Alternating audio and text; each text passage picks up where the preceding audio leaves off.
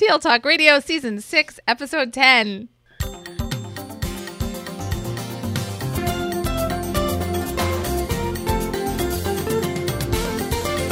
Welcome to Season 6, Episode 10 of TL Talk Radio. I'm Lynn Fuini-Hetten.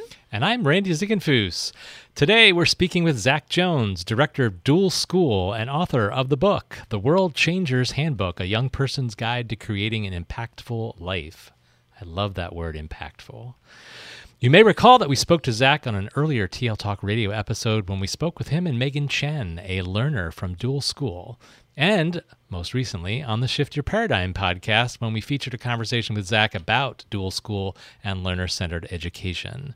Zack is a graduate of Horn Entrepreneurship at University of Delaware, and he's passionate about helping young people activate their potential by taking action on their ideas. Welcome back to the podcast, Zack. Thank you for having me. So let's start the conversation with a personal story about how you got so passionate about inspiring young adults to impact their world. This journey for me starts back in um, sophomore year of high school. I was uh, a sports kid, played sports every season of high school. Um, had been playing basketball since I was three years old, and there's a there's a little there's a picture of baby Zack on like the old Boston Celtics court, um, which kind of you know takes us all the way back. So been playing basketball for years and years. Sophomore year of high school, um, my second year on the junior varsity team, and I, I was a pretty academic kid. I memorized the plays, and I did I did well with you know memorizing things, knowing knowing the information. My teammates not so much. So we're in the midst of running this play. I have my job, I do my job, and everybody else just runs around, doesn't do their job. Um, but I, I did what I needed to do, so I kind of sat back and I was okay. Um, and then my coach came up to me and he was like, "Zack, you're you're a leader on this team. If you know the plays and they don't know the plays, it's your responsibility to help them understand the plays.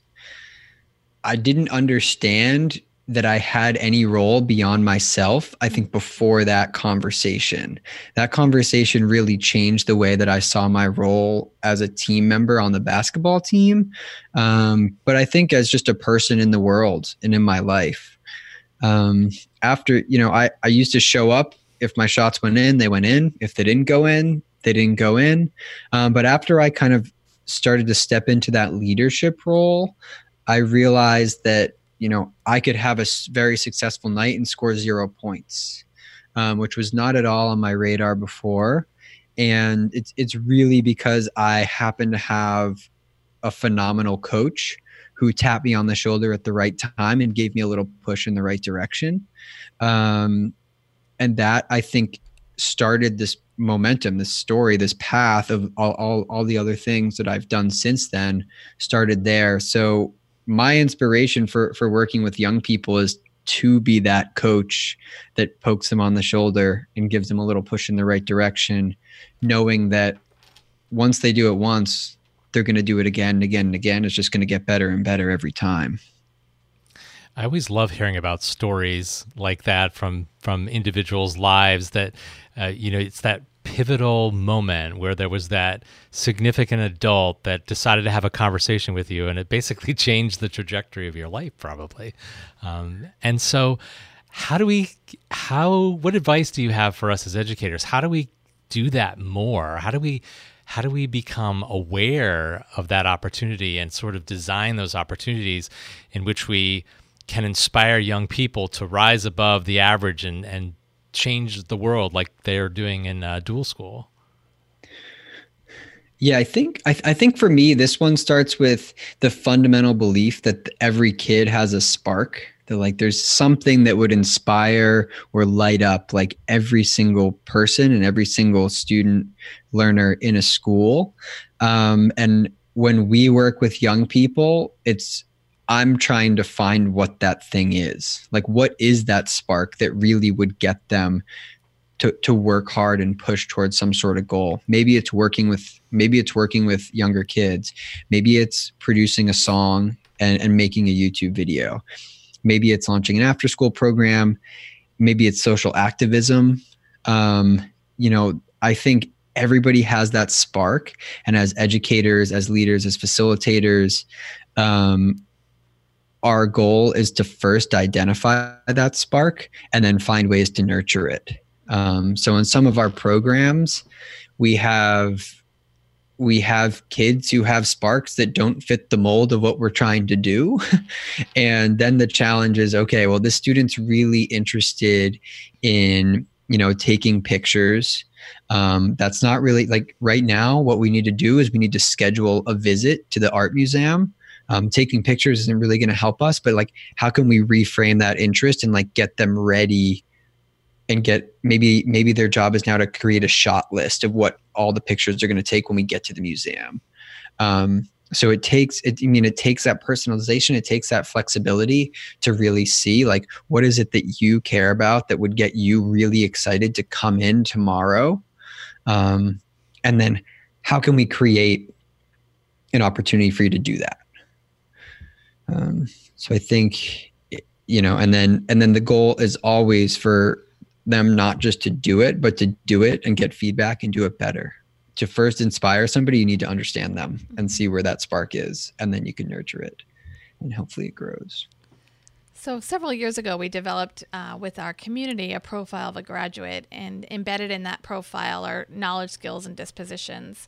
And one of the things we'd like our students to think about is entrepreneurism or becoming more entrepreneurial. What advice would you give um, to our teachers and us as leaders to help our learners be more entrepreneurial? Um, so, I think entrepreneurship to me is it can be an intimidating word for people. It's like, oh, I'm not a business person. I don't want to do entrepreneurship. I don't. I'm not really interested in that. Um, so a helpful reframe sometimes is just around, you know, we need young people who are creating value, and all entrepreneurship is is creating value and then capturing some of that value by charging for it in some sort of way. Um, and really, the the hard part is creating the value. Mm-hmm. Um, because if it's really valuable charging for it won't be that hard mm-hmm. because people want it and they need it. Um, so sometimes when we can, you know, not focus on on the money in the business right away and focus just on the value creation um, we turn this like big hairy word of entrepreneurship into a very human interaction of you know you're really passionate about serving english language learners. What value can you create for them? Um, and maybe that value is you're, you're creating some sort of workshop for teachers. Maybe that value is you're creating an after school program or a mentoring group or a support group. Once you create that value and have that traction the business part and the money part can kind of follow from there. Um, but really i think I, th- I think the advice would be to to think about what is the value you can create. Think about what are the problems you can solve what can you really bring to the world that would be helpful to other people mm-hmm. um, yeah. one of our students like the value that the value he created was he would bake baked goods and bring them to school and he would sell you know we t- I talked to him recently and i was like so how much money have you made and he was like i probably sold about $5000 worth oh, of baked goodness. goods in one and a half years of school. Oh my goodness. And you know, he he it was not complicated. Mm-hmm. He identified a need that people would pay a dollar for a brownie. Mm-hmm. And then they knew he was going to. I know I up. would. so that's really interesting advice. Um, start with reframing the question. So, what's the value? And and it does make it less scary. And you know, it's sort of, I'm connecting to start with the why. Like, why do people need this? What's your interest? And what can you provide for them? And, and why is it important? And why would they be willing to pay? And um, your stories sort of exemplify that idea that it's, it's actually very accessible. And the money and the pitch and the business side of it is secondary after you figure out the value. Another conversation we had with a young person recently um, she has started leading advocacy workshops in the community, um, basically teaching other young people how how how does change happen in the government? Like how do you pass a bill? Like what does it mean to advocate for some sort of change? Um, and she's leading workshops leading workshops leading workshops. And it now that she's a good facilitator and her name is out there, it's a very short path between that and then getting paid to lead the workshop. Right now, she's doing it kind of volunteer pro bono as part of her um, a fellowship program she's in, but she can provide the value, and it's clear that there's a, a need being met. Um, and to take that next step is just a logical a logical um, piece of the puzzle is now it's just Ade Robertson as the workshop facilitator and here's your rate and we would love to have you in mm-hmm. So in your book the world changers handbook you say smart people call disadvantages design decisions. Share with our listeners what you mean by that and why it's important. The hard one of the hardest things to do is start from a blank page and have a million different opportunities and options. Um, you know it depends how you frame it. So you could call it a constraint um, that you are working out of a, a co-working space um, in the city as as we are with dual school we're working out of a co-working space. It's a it's a, in a business building. It's very different um, but we try to frame that as more of a design decision that look we're getting students out of their normal environment. We're getting them into this thing that doesn't feel like school and makes them feel like you know they're important they're adults they're in this business environment.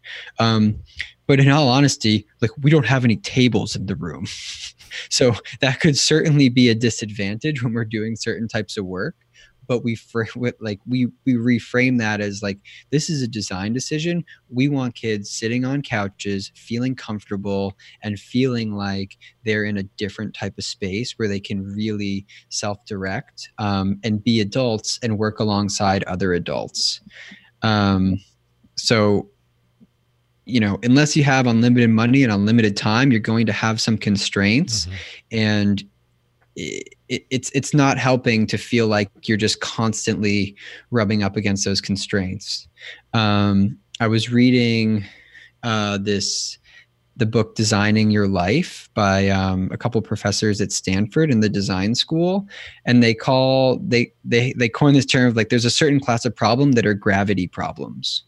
It's like if if the problem that you're up against is that I can't fly because gravity exists, that's a gra- you know you can't solve that one. You got to let that one go. That is a constraint. You accept it and you do your best with what you have. Um, so, you, so it's important to kind of recognize which constraints are worth trying to bust through and which ones you accept and start to frame them as design decisions that end up helping your initiative in the end interesting idea design decisions and appreciate sort of just acceptance of those um, items you cannot change and sort of instead of letting them be roadblockers just it is what it is. So let's um, shift to your idea about um, the problem with giving the advice of follow your passion. Instead of that how can teachers help learners uncover or identify work that's important to them yeah, so that there, there there's a few different things that are wrong with that advice. One, most people don't know what their passion is, mm-hmm. um, so it's not helpful. Two, um, most people don't have one passion. So to say like follow your passion as if it's some singular thing that is unchanging, um, is it doesn't actually jive with reality. That you really like surfing, but you also like teaching people, but you also like sports and leadership and learning and reading. Like passion is a many you know a many sided being. Um, i think some some more more helpful questions to think about um, is like where can you best contribute to the world? Like based on your skill set your ability um, and your experience like how can you best contribute to the world? Um, I, I i love to make tacos for myself at night but my best contribution to the world is not to open a taco restaurant. Mm-hmm. so, you know, that is something that I would I would say I'm somewhat passionate about cooking, but I wouldn't, you know, I'm not the person who should be feeding many people. Um, so it's important to recognize like what are the things that are really unique and how you can best contribute to the world and what are the things that, you know, you love to do, but they might not lead you to um, some sort of some work or venture that is very purposeful. Mm-hmm. Um, and then the, the the second one I think is is really important about is to think about audience, um, and this question of who do you want to serve with your work. Um, so so one of the things I write about in the book is this idea um, from from Phil McKiernan about your gift, and your gift he he asserts is that your gift is to to relieve the pain that a younger version of yourself felt. Um, which is a really interesting concept because when I think about, you know, the pain that I felt was that I, I did feel kind of purposeless, passionless. I was for for years in college trying to define my passion and purpose in like three words. And like one day I thought I had it. And then I told a friend and they're like, that's not it. Thank goodness for that friend. so you know when everything started working um, a lot better for me when i stopped trying to define it and started thinking about like the audience that really mattered to me and that audience was young people who felt like they weren't really sure what to do with their lives mm-hmm. um, so that was the problem i faced and struggled with and now that is the problem that i work really hard to help other people overcome so, when we're wrapping up the podcast, we've asked our guests uh, a series of three quick response questions. And so, the first one, Zack, is Who's one expert our listeners should connect with to learn more about young adults making a difference in the world? On my desk here, I've got a magazine from Ashoka. I think Ashoka is w- one of the best in the world at um, you know cultivating social entrepreneurs and social entrepreneurship. They have many different arms and branches to what they do. There's university stuff there's there's adult stuff there's youth ashoka youth venture. Um, and I'm, I'm constantly impressed by everything that ashoka puts out and everybody i've ever met from there has been very impressive. Um, so look into ashoka see if you can connect with somebody from there. Um, and I actually, you know, I could send a link. They have a series of YouTube videos that are like two or three minute videos specifically about young people who are making a difference on um, important social issues of our time. Great. Yeah. We'll send those along and we'll make sure they appear in the show notes. How about a book? If you were recommending one book to our listeners, what would it be? I would say, um, I, I I haven't even finished, but I started designing your life. Um, again, I it, it, it's Bill Burnett and it's um, I think Dave Evans is the other author. Both professors at Stanford that teach a wildly popular course called Designing Your Life.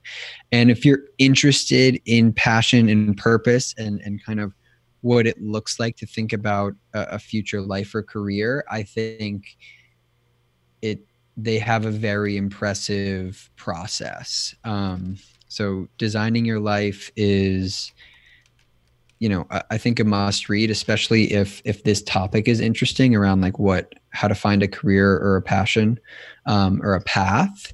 Um, i would also say i just learned that this was possible but i have with your library card if you have a library card at your local library and they participate you can download an app called libby which has ebooks and audiobooks and you can put you can you know you can borrow audiobooks through the app and listen to them there. Um, so i had had designing your life on hold for a few weeks. It came available and i just started listening to it. And you can uh, you can you can really get a lot of content in a short amount of time if you're on a flight if you're driving to work wherever it may be. And it's all completely free with your library card. So i've never heard anybody give that advice until fr- a friend told me a few weeks ago. And now i'm like an evangelist. I need to get that out there. I'm a big fan. Yeah. In, in Pennsylvania, our local libraries will allow you to access um, the Philadelphia Library, which has so much more than our local libraries. So through Overdrive or Libby, I can check out anything in um, from the Philadelphia Library too, which is pretty amazing. Amazing, yeah. It just makes it so so much more accessible and, and easy to easy to go for. Mm-hmm. So now the advice is on our podcast. Thanks for sharing that. Yeah.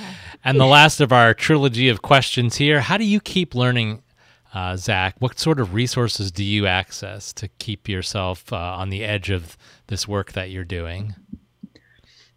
Um, so, my preferred like method of content consumption is through email newsletter.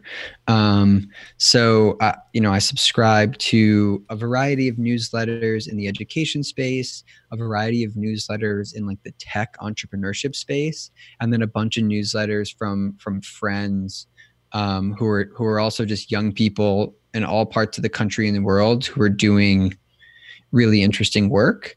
Um, so, you know, on any given day, it could be articles about, um, you know, commodity prices in in in the oil world, or it could be about um, great articles about learner-centered education through Education Reimagined's newsletter, or it could be about the most recent product launch. Um, of like Amazon recently released glasses and a ring that put Alexa oh, in I your didn't see the ring. yeah, the Amazon has the Amazon Ring, which is like, hey Alexa, what does that look like? Oh, I have to check that out. right? So yeah, so I think it's Alexa, start my car. yeah. There's an Alexa here in the office, so now it's going to start talking to her. Look, it's talking. Careful. so have to go so mute I it. think I mean, stay, staying up with um, you know producthunt.com i- i- is like the tech outlet where a lot of a lot of tech products launch. Um, and staying up with kind of that that Silicon Valley lens just because there's some innovation happening really quickly. Some of it's kind of silly like foldable smartphones and some of it's really interesting. Um, so you know getting in a variety of different perspectives both on the local level um, and the national level help me continue to learn. So i'm spending you know probably an hour a day reading not you know friend to person to person email but email newsletter and the and the articles li- linked in there. And also podcasts podcast i can't i can't believe i forgot to say podcast while we're on a podcast but i also listen to probably an hour or two of podcasts every day mm-hmm. Well, thank you so much for sharing those resources. I'm definitely going to look to see, at least to see what the Alexa ring looks like. I I don't know if it's gonna, it's gonna complement my jewelry. they also have glasses I saw the glasses and read some things about the glasses, but not the ring. Hmm. very weird yeah. Before we wrap up, Zack, what's next for you? What are you working on that you'd like to share with our listeners? Ooh, great question. Um, I mean, most of my energy right now is spent uh, being the executive director of Dual School. We are a nonprofit based in Wilmington, Delaware. Um, we have a staff of three at this point. Um, so, you know, we are working on expanding our footprint, doing some fundraising, and defining who we are as an organization and what we want to what we want to be going forward um, so that that's you know all, all of my creative energy goes into solving a bunch of interesting problems around how we help young people um, achieve and ignite that spark that makes them want to keep learning and keep doing and keep contributing um, to their communities in a positive way Great. Well, thank you so much for joining us, Zack. We appreciate learning with you again, and we'll check out some of the some of these resources. Um, for our listeners, lots of resources linked in the show notes, including um, a season five, episode 31, where Zack appeared with Megan Chen, a young learner, and we heard about Megan's project. Each episode, we leave you with a question to think about with the idea of provoking reflection and conversation. This episode's question How might you inspire the young adults in your life to positively and meaningfully impact their world? If you've enjoyed this episode, would like to comment or check out the resources shared today, visit the show notes at tltalkradio.org and look for season 6, episode 10.